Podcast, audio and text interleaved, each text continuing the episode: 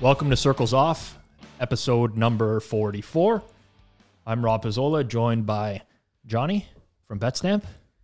Rob, we just did four hours on the last episode, or over four hours, on the uh, the Super Bowl prop betting special. We're going to recap that one for sure today, and we'll try to uh, keep today's episode a little bit shorter, um, you know, just so we don't uh, talk you guys' ear off again. But we hoped everyone liked the prop special episode.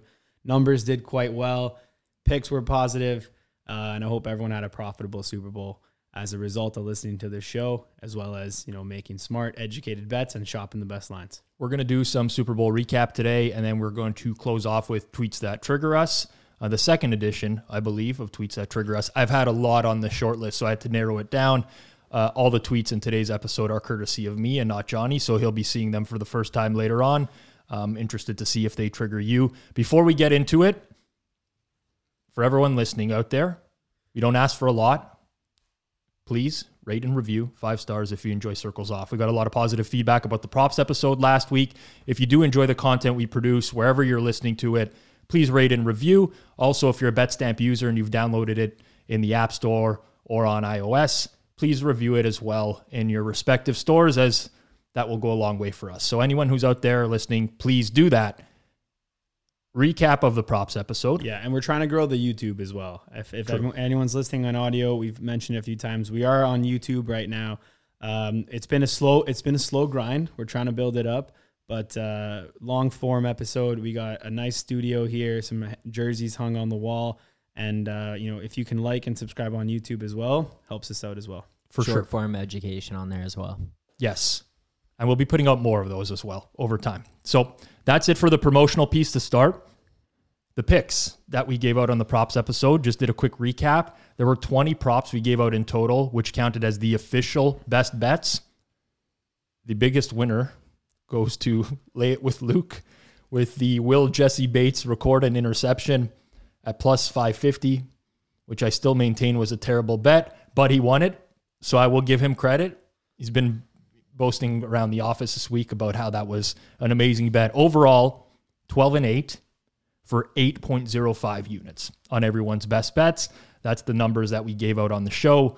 Uh, overall, pretty good. And when you consider that most of the losses all centered around Cam Akers as well, if anyone avoided Cam Akers, they probably had an even better Super Bowl. But I'm pretty happy with the way the episode won. Again, it wasn't about, as dumb as it sounds, it wasn't about whether or not we won money. It was more about the process of making the picks, going through the uh, the process of finding the best available number whenever you're betting a Super Bowl prop, um, but winning money as well helps. Winning money as well helps. I think, uh, like Rob said, if you listen to the rationale behind a lot of these people giving out picks, you may have picked off a few other things that you might have seen at your particular sports books, local books, things like that. And then I got to defend my pick right here. I did. I gave out Matt Stafford anytime touchdown plus a thousand. That's a ten to one dog.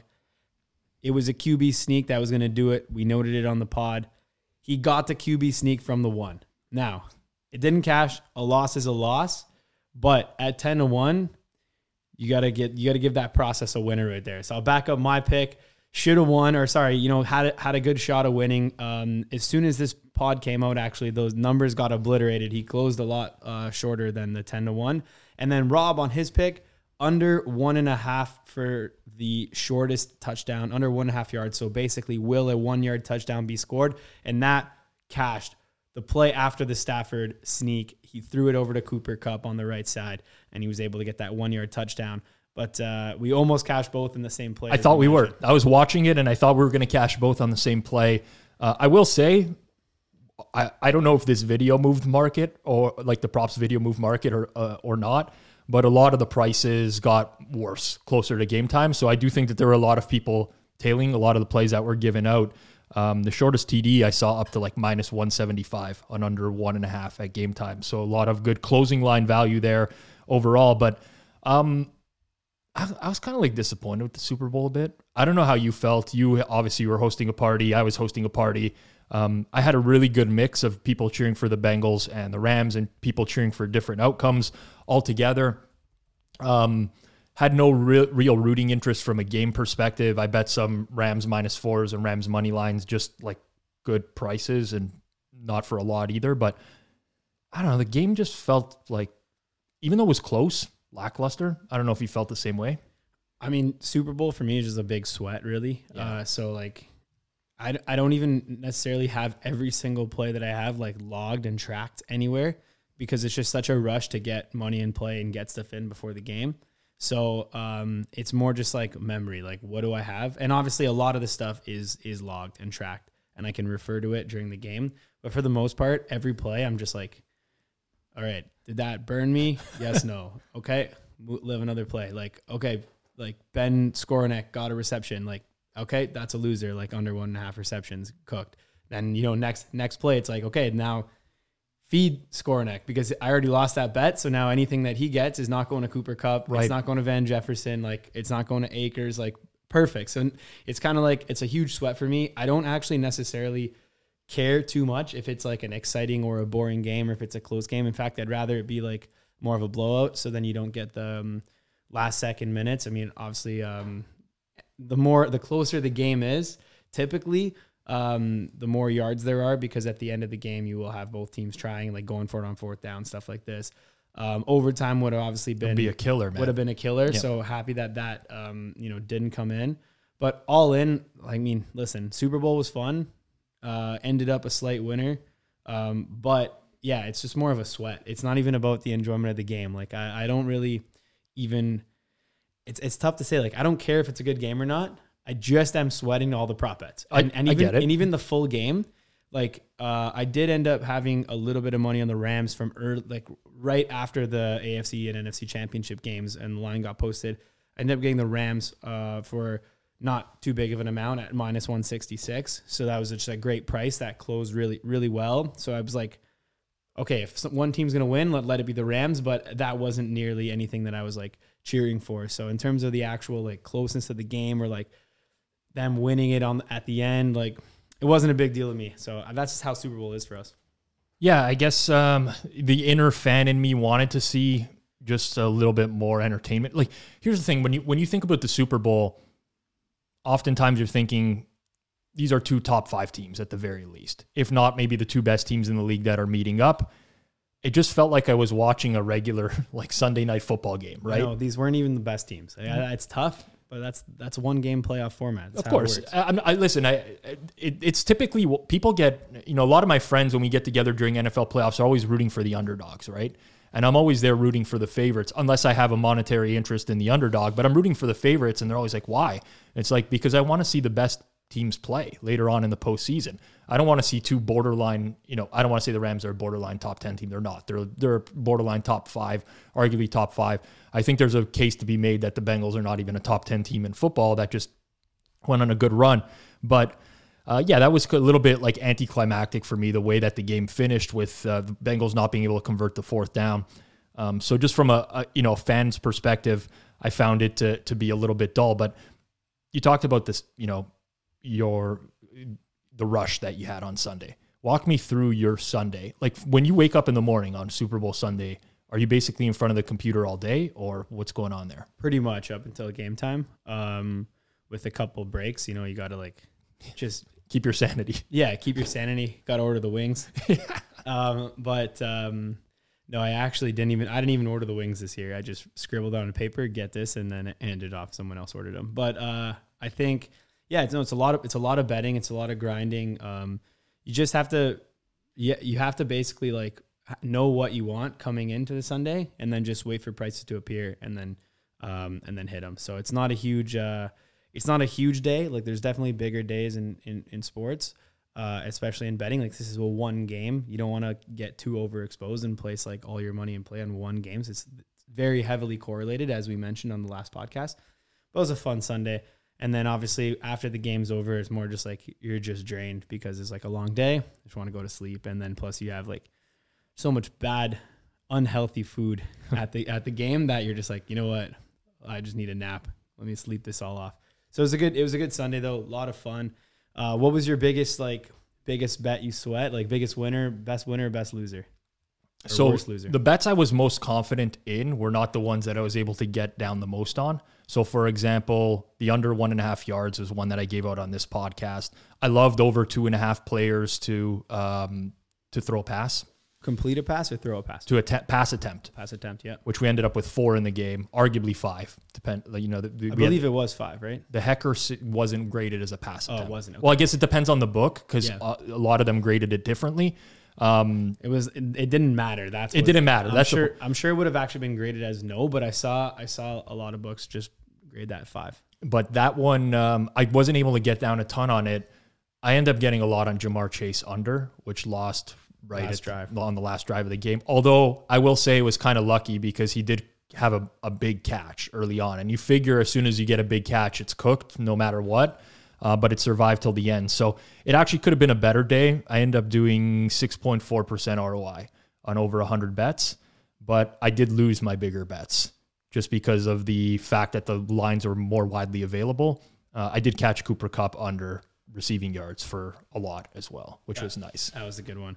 Yeah, my uh, my biggest sweat of the entire day was laying minus thirteen hundred for multiple pops on no Aaron Donald M V P. And boy, did I sweat that one out to the last play of the game. I think if he would have got a sack fumble at the end of the game and recovered that ball instead of yep. Burrow in, like incompletion, he may have won it, which is crazy. But even though it wouldn't have affected the game anyways, and it was over regardless of whether he sacked him or whether it was incomplete.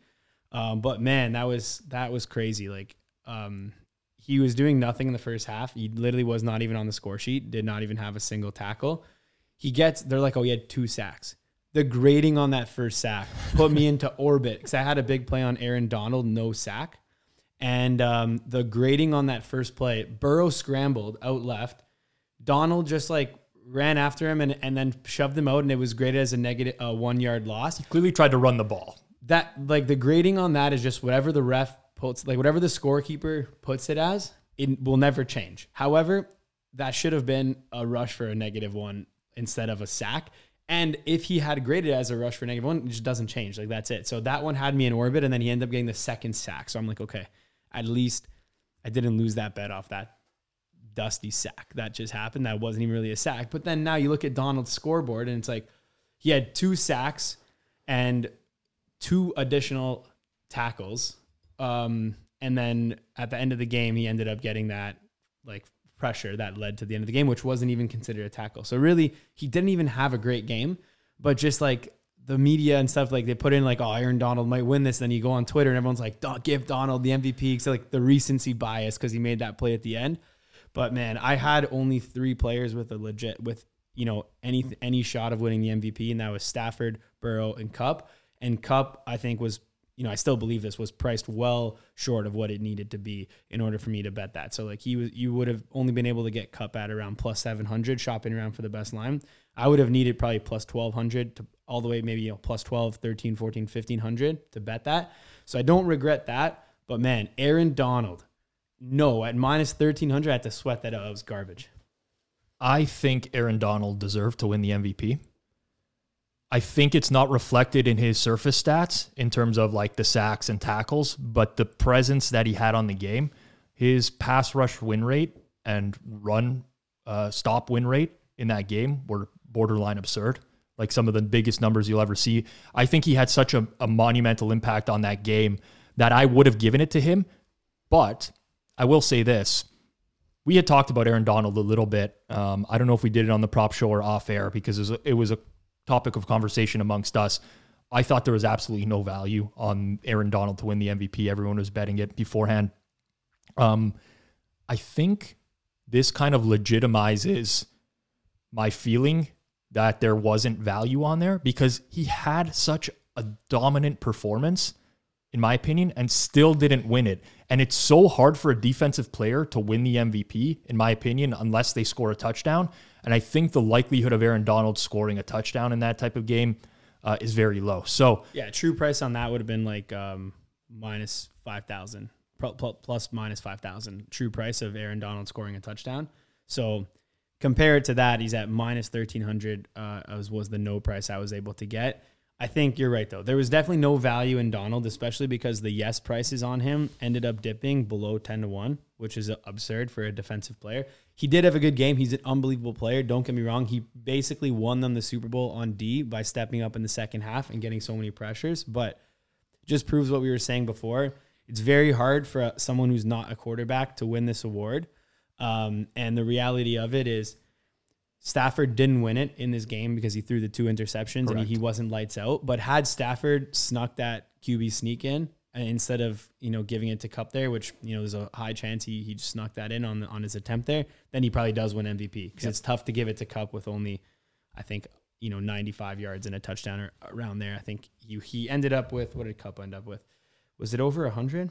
I believe just on ninety-two. Yeah. ninety-two and two. So he would have been at ninety-one and one had he not got that last And he's touchdown. Not winning with ninety-one and one. I, I don't think he would have won with ninety-one and one. And I think that would have, at that point, would have been Stafford, or maybe they they would have given it to uh, to Donald there. So it is what it is. I think my biggest, that was my biggest sweat. Best win, opening kickoff, uh, touchback. Yes, I didn't give this out in our prop show. This one, by the way, I have to say, of all the props I saw this year, there was so many people on different sides of this prop. Like, it was one of the most widely bet that I've seen. And typically when it's something's really widely bet, I think a lot of people tend to agree on what the play is. This one was very drastic. Tons of people like no on opening kickoff. Tons like yes. Everyone was talking about this prop. Yeah, I was trying to figure out how to get a little more down on this as well. Um, but uh, just had to rely on the sports books that I did have access to. But um, I think, listen, I ended up getting it like plus one oh five, plus one hundred, plus ten, plus fifteen. Anything around that range I was just taking down. But the reality is this thing was moving. It opened at like a minus one ten, minus one ten, was first bet up to minus one twenty for the yes for touchback. And that's, I think, the correct side. There was a lot of nonsense going on. The former punter and kickoff uh, kickoff man for the Colts, uh, Pat McAfee, who's obviously a big-time, call it sports betting, sports celeb now, uh, has a contract with FanDuel. He gave, he released a show and he said how like the ball, because of like of the Hall of Fame, and they put that ball in the Hall of Fame, you can't break it in and it's very hard to kick it as far. And um, he's probably just, you know, at, I love Pat McAfee, great guy, uh, great, um, sorry, not great guy. I don't know him personally. I thought I did meet him once at, great an, entertainer, at, a, at an airport, yeah. But a great entertainer for sure. Uh, and I think, you know, he does really, really cool content, but just like, it wasn't really too valuable, you know, like we have a history of this. It's not like this is like a first time thing that this happened. We have a history of this and we know how many kickoffs are going to go uh, for a touchback. And then you can actually look at the actual kickers themselves. So the two things were McAfee saying that it's tough to do that, and then people seeing Matt Gay was a little bit injured and coming up short on a forty-seven yard field goal. It's just a different thing. Like um, you saw McPherson kicked it off, and that was lucky. You know, he's more likely to get the touchback than Matt Gay. But then even after that, then of the eight or nine kickoffs that took place in the game, all but one were uh, were touchbacks, and that typically does happen. So you're looking at something that, like, it's the first kickoff of the Super Bowl is more likely to be returned just because if it's anywhere close, the guy's going to try to take it out and get a jolt and get a spark. But like re- realistically, like half of the kickoffs are not, are, are not touchbacks. It's significantly above half. And obviously I, d- I dug into it and did a bunch of research on this. So happy I could make some cash off of that one. Um, and then happy I didn't lose my shirt on the Aaron Donald minus thirteen hundred, although I did have a bunch of bad losers as well. I will say in regards to the kicking stuff, I think uh, a lot of people cashed their bets on Bengals more field goals, uh, Bengals longest field goal. Um, I was doing some quick twittering Twatting, tweeting, whatever, Twitter searching before the um, the game started, um, which you can get some tidbits from people who are actually at the game and posting stuff about the kickers, particularly, or during break commercial breaks where kickers are kicking and stuff like that.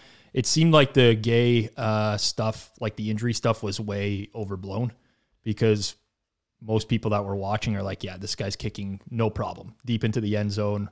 Not not even an issue. So it didn't come to fruition because of the style of the game and and um, the way it played out, the Rams not getting into the red zone a lot, scoring touchdowns when they were there. But ultimately, I think had it been had it come to the Rams needing a long field goal or the Rams kicking off first, I don't think the Matt Gay stuff, uh, I think there was that was like blown out of perspective going into the Super Bowl. Yeah, yeah. Uh, as is often the case. Like there's two weeks for the kicker to recover as well in between games. That's what I was going to say is like, if you're injured one game in the N F L, like, it's tough to miss the next week. Like, people, especially for a kicker, like, he doesn't necessarily just miss one week. Usually we'll go on I R and be like, this guy can't kick at all. He's going to be done, or he'll play. So the fact that they didn't even bring in a single practice squad kicker or whatever, or nothing, it's just like, okay, he's, he's going to play. He's most likely fine. It's the Super Bowl. They would have brought in somebody else off the practice squad if they needed another kicker. Any regrets from your Super Bowl betting?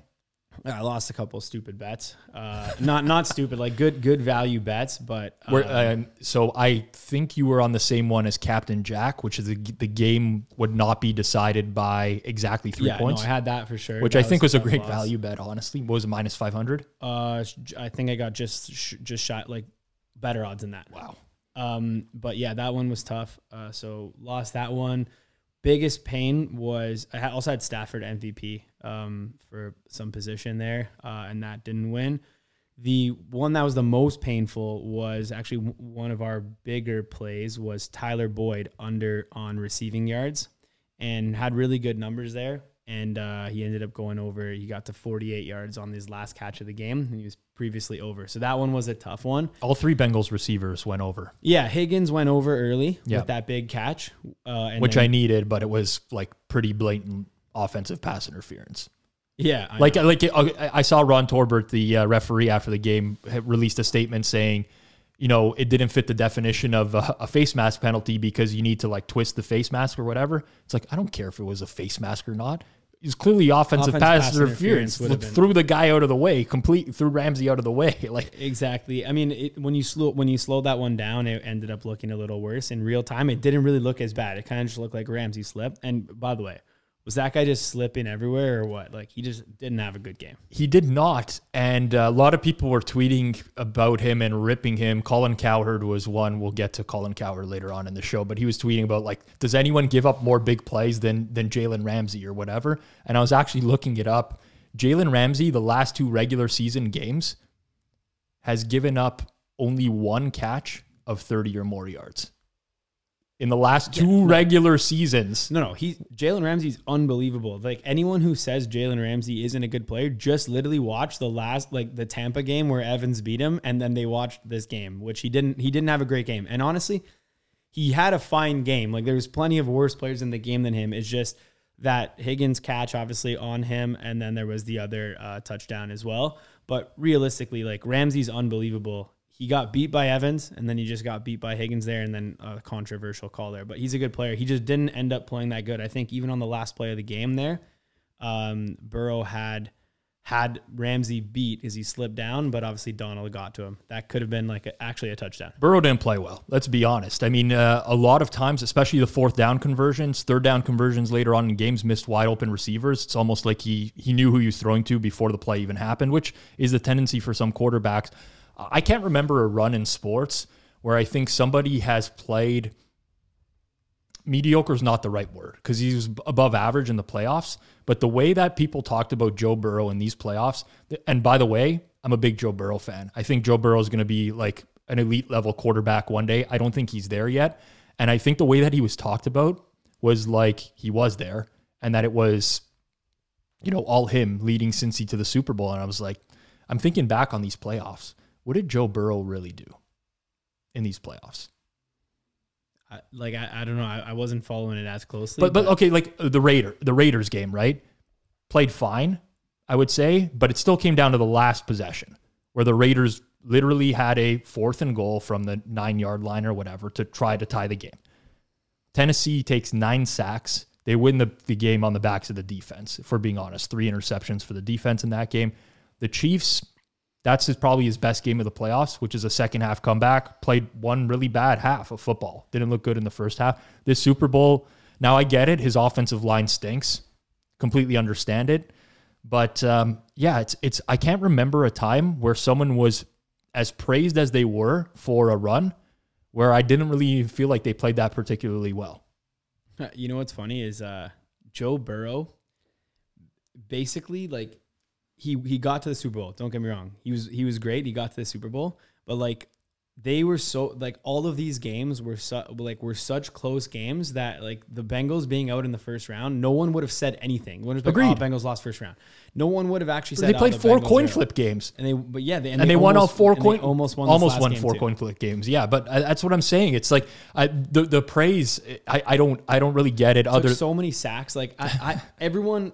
Everyone I know was like over on sacks, Rams over on sacks. Like they're going to, they're going to sack him so many times. And typically when that happens is when you want to look to bet the under, not going to lie. If every single person, every media member, well, everyone also likes ig- the over. Ignoring the number. This is what I was, so I don't mind if everybody's all on the same side. It's one thing, but you very rarely see a sack total in a game of five and a half. For those who play prop on props on a weekly basis, you're seeing a lot of three and a halfs juiced over, four and a half juiced, juiced under. You don't see a ton of five and a half, and people were just betting five and a half like it was free money.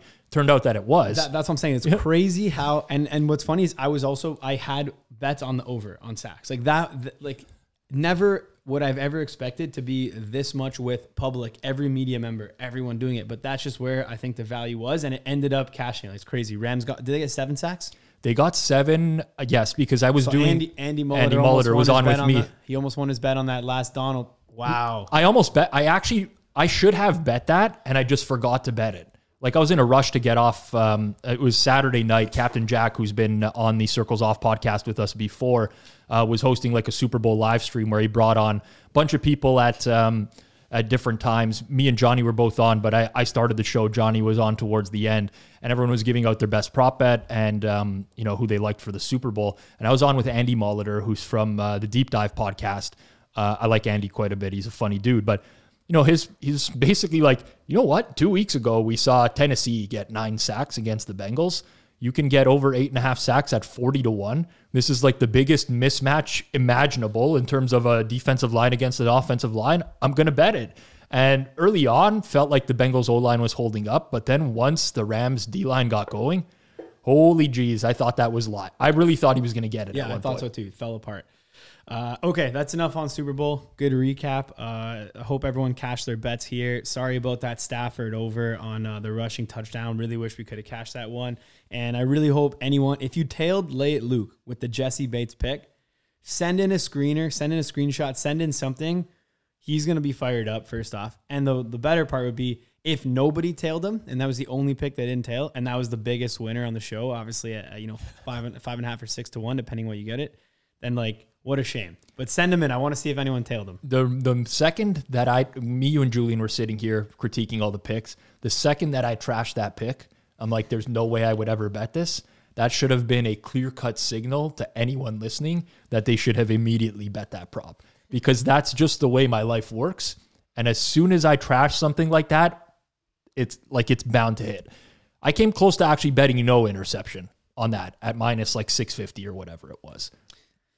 Okay, let's bang out these tweets that trigger me. I've never seen any of these uh, yet. I haven't read them, so this is going to be news to me. Let's see uh, what we got here. I don't know what we're yelling about! I've never seen you mad. I get peeved. Why are you in such a bad mood? What do you care? It's only a game. Why you have to be mad? That last one makes me die of laughter. For people that don't know, that's Ilya Bryzgalov, who used to be a goalie in the N H L, I believe he was with the Anaheim Ducks at the time of that. Where was he the Ducks? The Flyers. Oh, Flyers. At the time of that, he was with the Flyers? So when he recorded that. Okay. Wait, was he ever on the Ducks? Yeah, I'm pretty yeah. sure he was with the Ducks. Oh, he was with Ducks, then Arizona, then Philly, or Ducks, Philly, Arizona? I don't remember the order. I'm horrible with memory, and I've lost a lot of brain cells from drinking alcohol over the course of my life, which we discussed at the office today as well. But um, that was when Chris Pronger didn't want to be in Edmonton anymore. They didn't want to be on the Oilers, and people were interviewing Bryzgalov for some reason, asking him about, um, you know, what Chris Pronger says. And he's basically like, you know, why would anyone want to live in Edmonton? He's like, it's a minus of thirty-seven outside every day. Why you have to be so mad? It was the funniest interview. I suggest anyone who has not seen that, that's one of the best of all time, right up there with Chan Ho Park. Do you remember this one at all? You never seen the Chan Ho Park interview? That's when he, uh, He had like a bad start, and people were asking him about it after the game, and he's just like, eh, diarrhea, like uh, diarrhea. It's like Paul Pierce. Yeah, Paul Pierce, another one. I've never seen that one. Oh, it's so funny. Out. Those are the two of the best ever, Ilya Bryzgalov and Chan Ho Park for anyone who wants to check them out. Maybe we'll actually link to them in this YouTube as well for anyone who wants to see it. All right, Zach, let's get to uh, – I don't even remember what's in these, uh, this rotation of tweets here, so we'll get to the first one. Uh, oh, yes. Okay, this is from the Degenerates at degen underscore betting. N B A favorites are twenty-seven and two against the spread the last four days. Something to keep in mind tonight. Watch for overcorrections and be smart with N B A tonight because Vegas will try to trap us. I hate the trap tweets. They really bother me every single time because there is nothing that Vegas is specifically doing that is trapping anyone in any way. They are just balancing money, and they are managing money. Because favorites are covering does not mean that they are all of a sudden just going to pick randomly on the fifth day to increase the spread on every single favorite in order for everyone else to go out and bet the underdog in the game. I mean, it's this stuff like this that just really aggravates me because it's based off of nothing. It's just like a random sample size of four days. And then it's like, oh, be careful out there when you go place your bets because all this is happening. Now Vegas is going to, they're on to you. They're on to what's happening now. And they're going to make you, they're going to make you fall into this trap, Johnny. I don't even know what to say to that. Like, because I also pulled up this guy's profile and, or sorry, not this guy's profile, but uh, the bio is three college friends turn pro cappers. This is uh, such a non-pro thing to say. And I don't want to spread hate on like and crit- critique people, but um, this guy is selling selling picks, which is tough to see because the, this right now this tweet is just so not valuable. Like the uh, ability to actually see that a the trends that you're looking at are not valuable is the first point in becoming a professional, and the second point in becoming a professional is understanding what actually moves the line. And this guy clearly, or this group of guys clearly do not understand either of those two concepts. So, uh, yeah, tough to see. This is uh, probably not someone I would be looking to buy picks off of for sure. And I will say Vegas trapping somebody is tough because the only time you get trapped in Vegas is when you go there and you get absolutely buckled and then end up somewhere else. That's there's, there, you're not getting trapped by the bookmaker. Jeff Benson over at Circa is not trapping everyone, anyone by, uh, you know, laying a different line and then making you bet it. It is what it is. The line is a line. It's based on where it's being moved by the money that's coming in and the bookmaker reacting to that. So there's, there's no, oh, they're going to make you bet the favorites because of that. You know, if there was an influx of money coming in on one side and then it moved the other way, oftentimes the bookmakers would be taking a bet potentially to balance action to get one back, but that's not a trap. It has nothing to do with um, a trap. I think a lot of times, and this is not exactly related to this tweet or not mentioned in it specifically, but a lot of times people that can't understand why a line is a certain way, they just equate that to being a trap. Like, I cannot understand how this team is favored by six. They must be trapping me in some capacity. And that's usually a telltale sign that that person is not worth following and is probably not a winning better long-term if they can't understand how a line can reach um, a certain way in the sport that they're covering. So um, frustrating. We move on. Number two, this one, I, just, I this one, I laughed really hard. Um, Girl Next Door V I P tweets. Uh, oh, actually we'll go back. We'll skip. We'll skip back. That's fine. Let's go with this order. Colin Cowherd. This was the week, uh, week one. Johnny, rest in peace to your uh, your Cowboys, forty-niners, um, Calcutta. I felt bad for you there. Colin Cowherd tweets. Th- this is a twofold. Both of these tweets triggered me independently. Too many people love the Niners to upset the Cowboys. I did too. Now it feels too trendy. All week, Cowboys staff and players hearing they'll get upset. Great motivation. This one... For, it's an N F L playoff game. Why are we expected to believe that one team is more motivated than the other and that you should no longer bet something because other people like it? The Niners beating the Cowboys that week has nothing to do with why this tweet triggered me. This is like in real time, I'm jotting this down. So it has nothing to do with him being wrong, completely wrong, or, or just not betting what he thought was going to be a winning bet because other people liked it, which is a lesson in and of itself. The fade the public stuff is complete nonsense. But chalking it up to the narrative of too many people like it, so it's great motivation for the other team, I think is one of the biggest reaches imaginable by a media personality. I think every or m- the majority of N F L players who are in a playoff game that's like within a spread of three, or, you know, and listen, if you're in the regular season and you're the Kansas City Chiefs and you're playing the Jets, like, you know, you're going to crush them. Like you, you don't, right. But anyone else, when you're playing, you're, you're playing for a game. Like you're like, hey, they don't even, most of the guys on the team wouldn't even know what the minus three means or is, or in terms of a spread. Um, so yeah, I don't think that would matter too much. I, I know even I've heard players talk about that a lot, and they, they even sometimes say like, yeah, we, we got up, like we're going to upset them because like we're the lower seed. You hear this a lot in March Madness with some players who don't necessarily know betting, and most of the time they're under, you know, the age of that anyway, so they shouldn't be betting, but you'll hear someone be like, we're the nine seed and we just upset. It's like, you were three and a half point favorites in the game. You did not upset anybody. Just because you were the lower seed, it doesn't mean anything. So I think even with a lot of these, I wouldn't, I would never ever say the players are not, are motivated more because they're, because what because people, people on Twitter, are like, are, I, I, who's pick, like it's too trendy.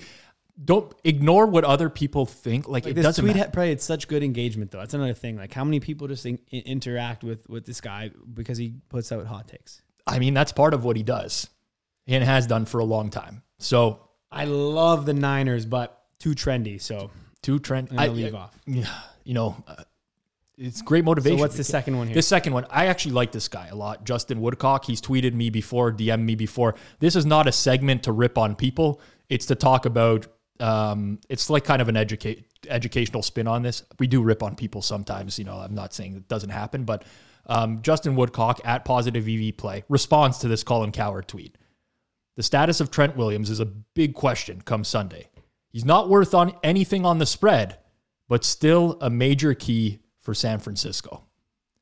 This one really got to me because if he was a major key for San Francisco, he would be worth something on the spread.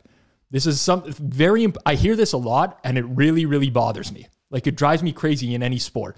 It's like this guy, like he's really, really important for this team, but if he's out, the line's going to stay the same.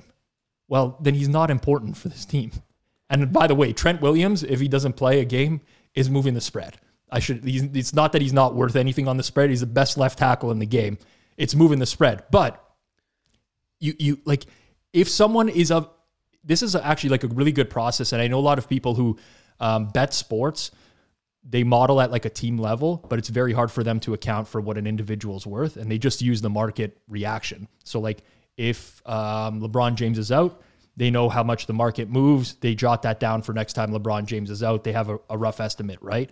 Um, the reality is if a player is not worth anything on the spread, they cannot be a major key for that team. Yep, you're one hundred percent right.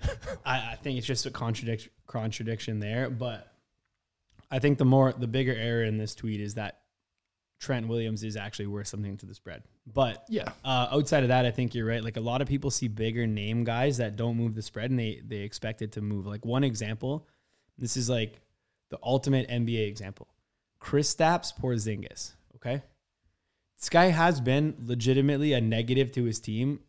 Based on the spread, like based on the market number in the N B A, he's actually a negative. He's not moving. If he's ruled in or out, he's literally moving the spread zero. And in some cases, there's playback against the, the opposite way. Yeah.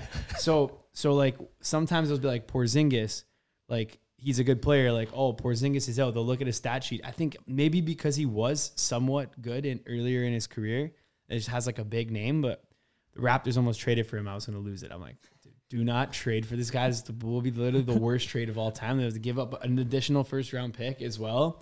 Uh, I was like, this guy's trash. And you could see by the market number, um, of course, just referring to the market number. I don't actually like model out the stuff for the, the N B A and see like who's worth or whatever, but that is how the market reacts and it's usually right. So I think uh, that's another good one to just note is you're right. If the player is valuable to the team, he will be valuable to spread. If he's not valuable to the team, he will not be valuable to spread.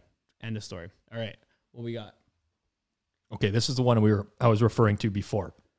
Um, Girl Next Door V I P, and that's why I don't bet the coin toss. This happened right after the coin toss. I have no idea what this is referring to, but the immediate response by Ryan Baldonado, I like that name.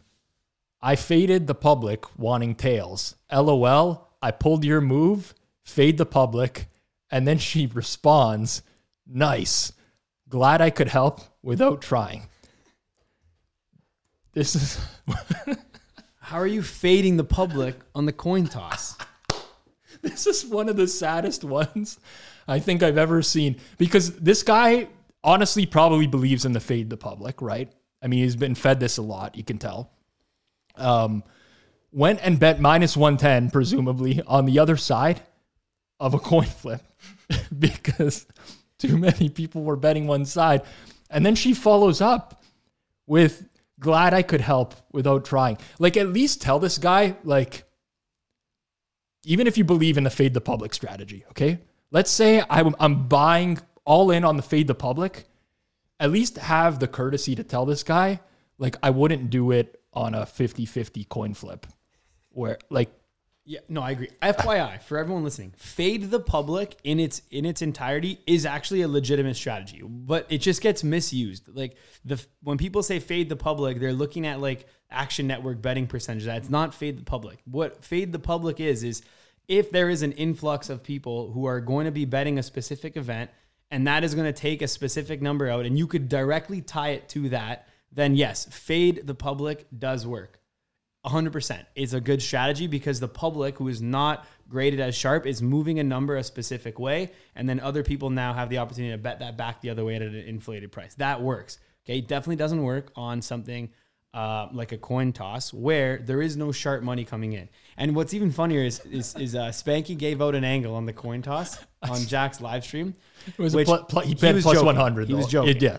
He was joking, but his angle for those who weren't listening to that is he said, he's got his lock of the century at Caesars Sportsbook. They were dealing plus one hundred on either side of the coin toss. Now, that's amazing, right? Because you can now just gamble on that and not pay any vig if you wanted to, right? So you got plus one hundred, plus one hundred. Pick heads, pick tails, bet both if you want. You're not losing any money in expected value, assuming the coin toss is fifty-fifty. So if this person did bet the coin toss, by the way, and they got plus one oh one, phenomenal bet.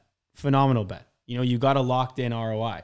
But... I'm assuming it did not get plus one oh one. Or even we're making an assumption here, but uh, yeah. Based off of the comment, it seems like a person that wasn't going to get that plus probably laid at least minus one oh four. At least, so, at bare minimum. So Spanky's angle was, he said, when there's a commemorative coin, this the side that is on top, the heavier side, something like that, will usually land down, and the, the coin that's on top, and it's a commemorative coin, and it's not necessarily, there's like a different thing for tails, because it's like a, the Super Bowl logo. So then that heavier side is that, and it's going to land on the bottom. So he's like, pick tails, pick head, sorry.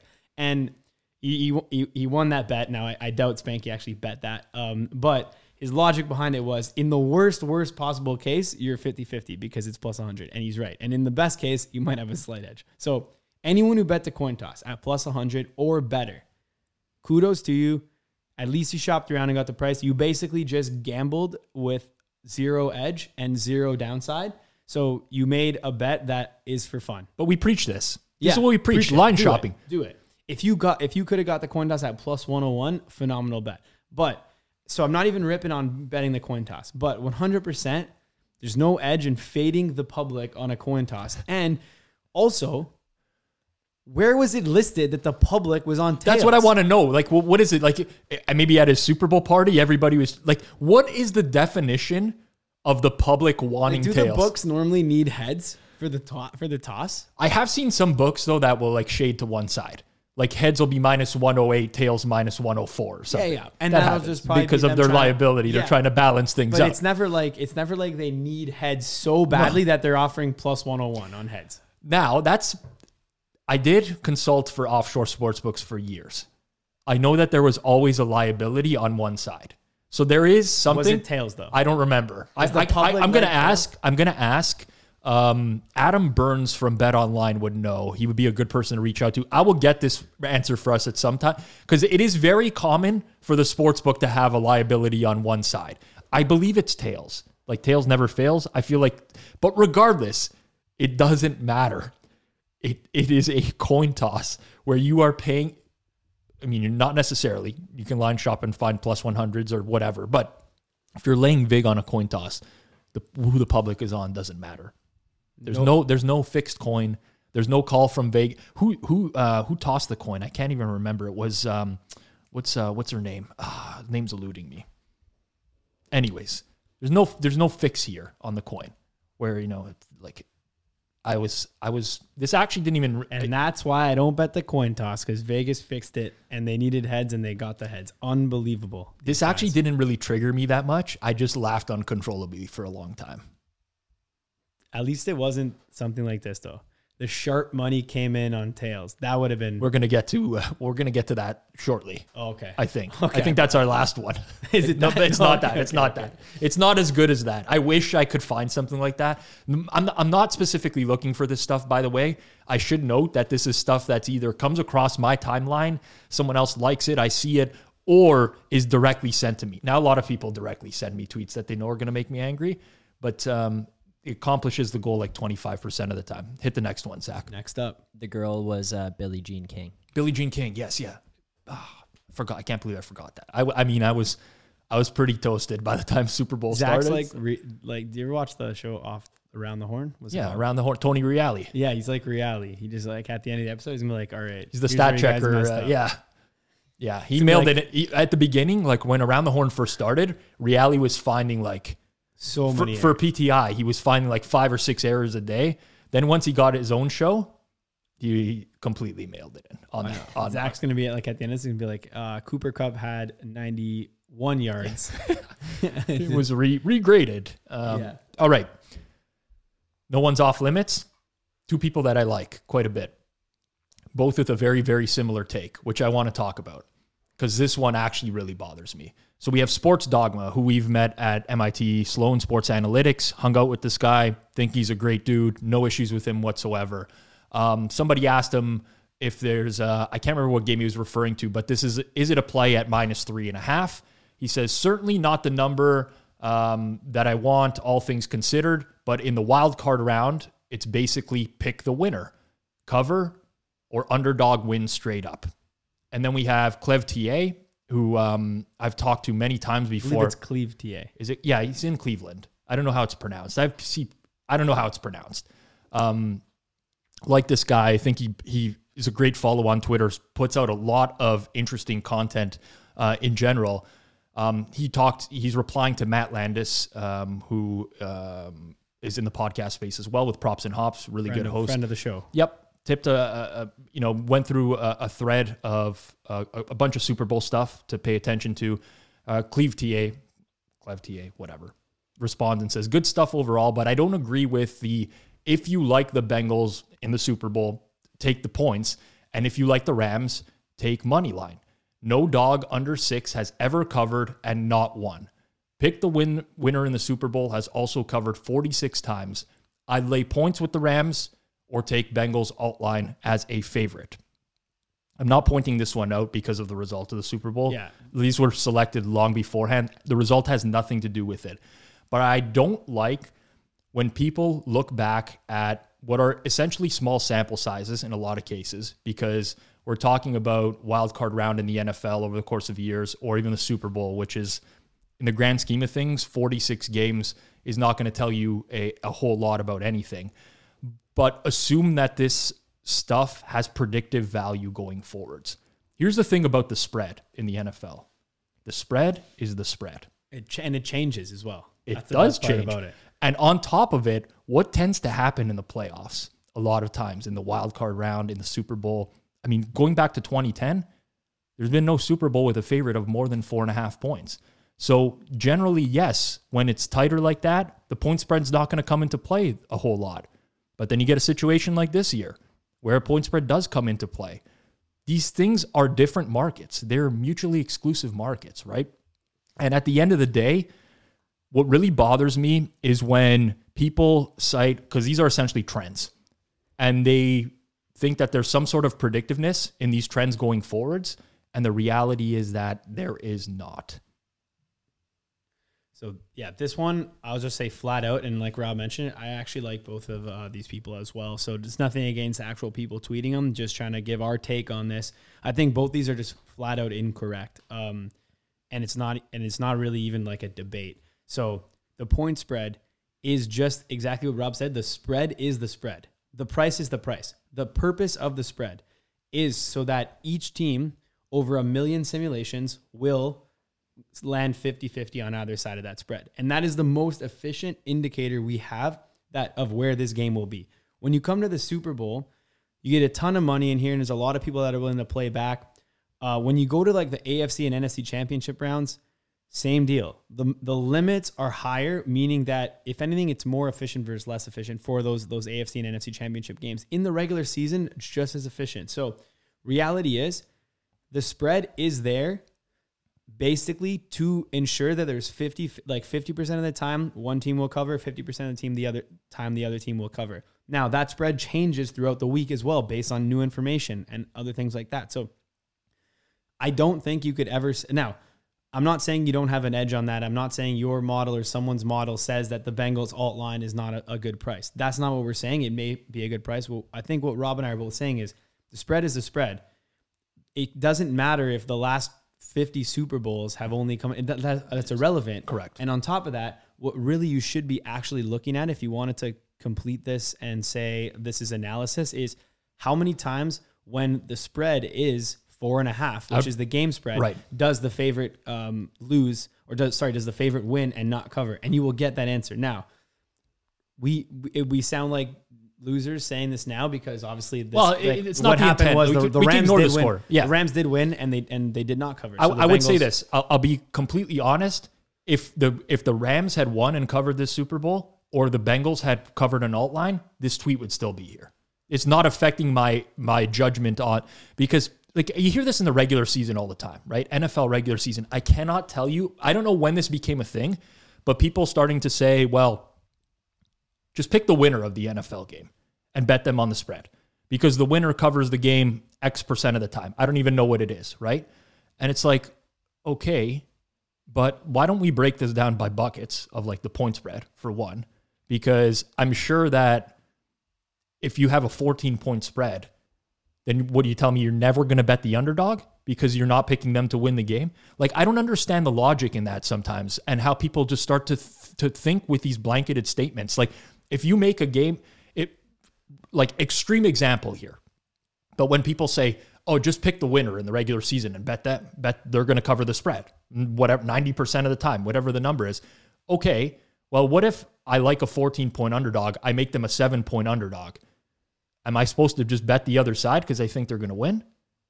Or am I supposed to lay off my bet, even though I have a significant amount of value? Like, I don't understand the logic behind a lot of these. Yeah, to be clear, he's even saying here, like, in this round of the playoffs. But th- what what's basically not being factored in is the spread changes throughout. So the spread is always the spread, no matter if it's regular season, Super Bowl, A F C championship game, or preseason. It doesn't matter. The spread is the spread. It's designed there for a reason. And everybody has the same chance to bet on either side and shape that market to where it is today. So it is absolutely not bet the winner.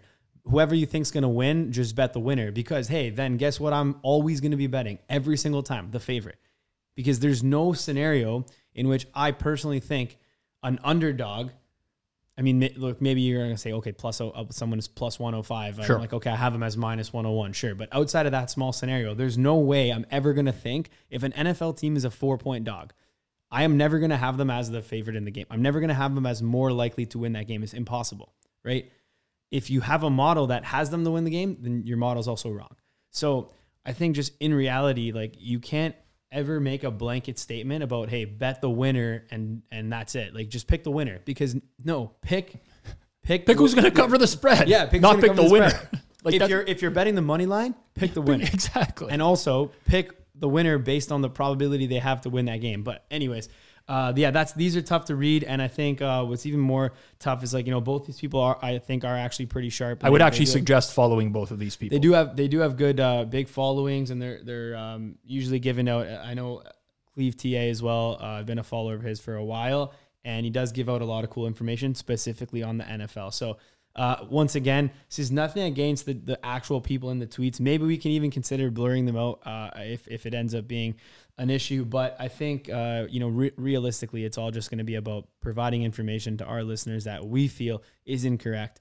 Uh, and at the end of the day, we're not always going to be right one hundred percent of the time. But on this one, we are. I think at some point in time, I would even consider having both these on Circles Off, and I would even be willing to reference these. Okay. So I'm, I'm so done deal. We'll we'll consider that going forward. Hit it for the, the last, last one here. This one, yeah, this one is the one that actually drives me the most crazy, and it's the most simple of tweets. Okay. What game is this for? Bucks, Eagles, first round of the playoffs. Matt Perot at Sports Talk Matt. So why did the line go from minus eight and a half to minus seven this morning? Very, you know, um, you know, innocuous question, so to speak. Try and understand the line movement in the game. Jared Smith verified. Uh, Jared Lee Smith, sharp, in quotations, money. These are the ones that drive me absolutely insur- absurd. So to those who are listening, he's saying in quotation marks, sharp money. Like he's, he's mocking the sharp, like, sharp money. Like, L O L, sharp money. This is an N F L playoff game on game day where the entire market moves from minus eight and a half to minus seven. You might not agree with that move. You might say, you know what? It's crazy. In hindsight, looks like a bad market move. Eagles get blown out in the game by the Bucks. But when people rag on sharps rather than kind of respecting the market, it drives me insane. Do you know the amount of money and market respect that you need to have in order to move an N F L line one and a half points on game day? This especially is, in the playoffs. Especially in the playoffs. Like th- this is when a sports book sets a line, and it, let's be real here. We got like three sports books in the world that are actually moving the entire market, right? Or at least in North America, I should say. They get to profile every single person that plays at their book. Anytime you place a bet with a sports book, you're giving them access to information. And over time, they can build up a profile on whether or not you're a winning bettor, you're not a winning bettor, break even, whatever. They know everything about you based off of your wagers, and they've probably bucketed you into some sort of group. In order to move a line like this on N F L, it's very, very likely, extremely likely that whoever did this is a long-term winner in the sport and very well respected. And probably bet a significant amount of money on this. Yes. So when people mock the sharp money movement, it's like, come on. Like, really? They also mock it based on the result, which is hilarious because the guy who's betting, the guy or girl who is betting this and has that market respect and is betting an N F L straight line moving the entire market one and a half points, definitely betting um, money well into seven figures. That person on this bet is probably expecting to earn one to one and a half to two percent, which means that they have they're they're betting that and be like, okay, I'm going to turn over you know two million here at one percent, and there's my R O I on this. That person is not expecting to win this game one hundred percent of the time. The people who are commenting sharp money, oh, it's like the sharps are moving this. They don't even like, and thinking it's all a hoax. They don't realize that the amount that like this guy basically thinks he, he's one percent better than the market. He expects to win this one percent more than expected value. Meaning this is still roughly a coin flip to them. Right. And it's a spread. It's roughly a coin flip. So not like whatever, a large percentage of the time, I don't know how to quantify this. I guess I could calculate it, but a large percentage of the time, their bet is going to lose. And then a slightly higher percentage of the time, their bet is going to win. And that is how the edge is determined. So by saying, oh, Bucks blew them out. This was hilarious. What a bad call. It doesn't matter. It was one game. On this specific game, at this time, there's three sportsbooks that are taking six-figure bets on the game and letting you rebet and rebet. So at any point, anyone could have came in on the minus seven that it moved to and moved the market back the other way. Again, the sportsbook has access to all the betting information. They feel extremely confident in the number at the time that the game is going off. Extremely confident because they continue to raise limits and raise limits. So I get it. There's people who have good N F L seasons that actually might outperform let's say, a, a sharp, quote unquote sharp, over the course of a year or whatever. But the reality is that the sports books have full visibility on what's going on and can set their number based off of the best information possible, which is who is betting these games and what is their bet history and how do they fare. So yeah, who's betting it? How much are they betting, and how much are they up with us lifetime? And how much? And what sports do they win on? And exactly. What time do they place bets? And how do they fare when they place a bet at this time in the game? And are they moving? It's like literally, oh man, it's tough. The more you know, and then you realize the more, the less you know. When you start learning a little bit about it, then you realize it's all above my head. I don't even know. Like I don't know shit about this. You know what I mean? I know a little bit. That make made me realize that I don't know shit, if if, if that makes sense to anyone. It I uh, I think back to the episode we did with Mike Craig, which I, I wish we got that on video. It was pre-video, um, but it was one of my favorite episodes that we did because he's like more of an underground uh, pro bettor, right? Not a lot of, didn't have a huge following on Twitter, barely yeah. even used Twitter or whatever. Good good dude. But he talked about how, you know, when he used to bet, he'd line shop all the sports books, and whenever his whenever Pinnacle was offering the best price, or Bet Chris or whatever, he's like, those bets always lose. Like, and it, and it just goes to show, like, those are the sports books that have access to the most information. If they're offering you a price that's better in, than market, I'm not saying you should never bet it, but there's actually maybe an argument to be made that you should never bet it. But the reality is that they have the best information on the planet. So I don't like when this, the people are mocked or, or um, like market makers are mocked. Like they're making the market. Like I, I don't I don't understand.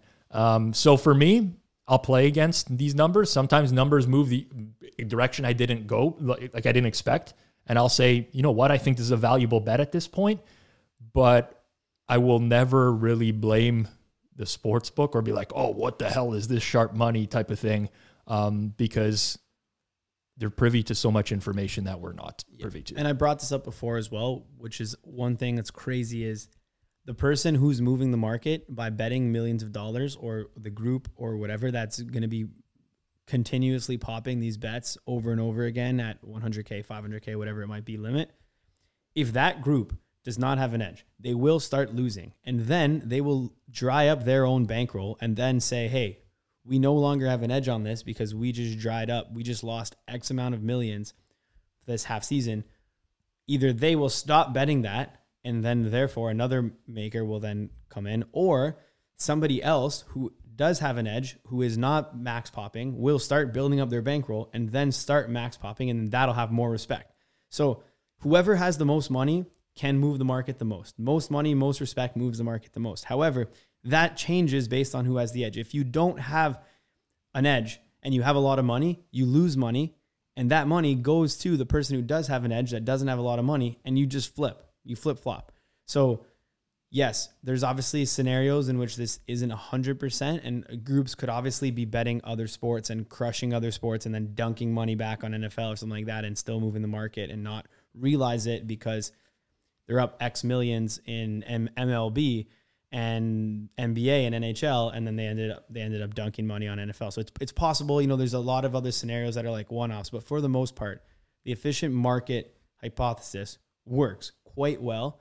And I think in general, people, if they learned how to respect that, would just become so much more intelligent bettors, and they'd make so much more money. There's a reason that roughly ninety-nine percent of bettors lose. And it's just a lot of the stuff that goes on in, you know, whether you're Googling betting information or you're on Twitter or any other social media, a lot of the stuff out there just doesn't make a whole lot of sense. And if you take really a step back and really try to understand it, there's a lot of valuable lessons to be learned there. But I think we've talked about it before. Respect of the market is an important one, plain and simple. That doesn't mean that, you know, there's variance over the course of an entire season. People don't account for that. Oh, you know, like the market moves on Sunday morning in the N F L this year have been garbage. If you bet the other way, you would have made money. Okay, keep betting the other way for the rest of your life. Tell me what's going to happen. You know what I'm saying? It's, um, it, it's just like nonsensical in a in a lot of ways. But. I know. And you know what people should also do just to realize variance, and most of our listeners are people who are sharper bettors, but like if you don't understand variance, like literally just do a, your own experiment and flip a coin one hundred times. You think one hundred times is a huge sample size, right? Flip it one hundred times. A coin should in theory be fifty-fifty. Flip it one hundred times and see w- what you end up getting. You you you may get, like the, the likelihood is one side is going to be significantly higher than the other. So what if you get a sixty forty over one hundred sample size? Now are you going to say that heads is more favored? No, you're not, right? It's just, this is how you can understand really what true variance is. Like one hundred flips, anything could happen. Now flip it a million times and see what the results are on a percentage basis, and you'll end up with that. So even if someone says, this team is nine and one in their last ten, first off, those ten games don't matter because it's not the same thing, because it's not the same independent coin flip. But also, it's only ten games. So even if it was the same thing, they won all ten, it also doesn't doesn't even matter. But this is just math stuff. It's quite boring. Uh, I think this was a good episode. I'm uh, I'm definitely down to close it off right now, and uh, hope to be back with a, ba- a a nice banger next week. And then we've got a couple real Big cool guests lined. we got a couple real cool guests lined up uh, in the future. We do. Uh, good episode. Uh, this has been episode forty-four of Circles Off. Again, please rate and review if you can. And if you uh, haven't subscribed on YouTube yet, please give us a subscription. Hit that subscribe bell or notification button, whatever it is. Just hit it. Uh, we're trying to grow it. And uh, send us your Jesse Bates interception, anytime interception screenshot so we can show him the Lay It Luke. Shout out Lay It. Also, Rob was right. Bryzgalov was with Anaheim. It was after Chris Pronger was traded there from Edmonton. And he was talking about the weather. And he said, why you have to be mad? It's only game. It's freezing. It snows for eight months of the year. Yeah, that's he's he's like he's completely right, but uh, appreciate that. That's the Tony Reali of our show. Uh, Zach, fact of the day. Fact of the day. Thank you for listening. Uh, we'll talk to everyone, or yeah, I'll talk to everyone next week. All right, see you guys.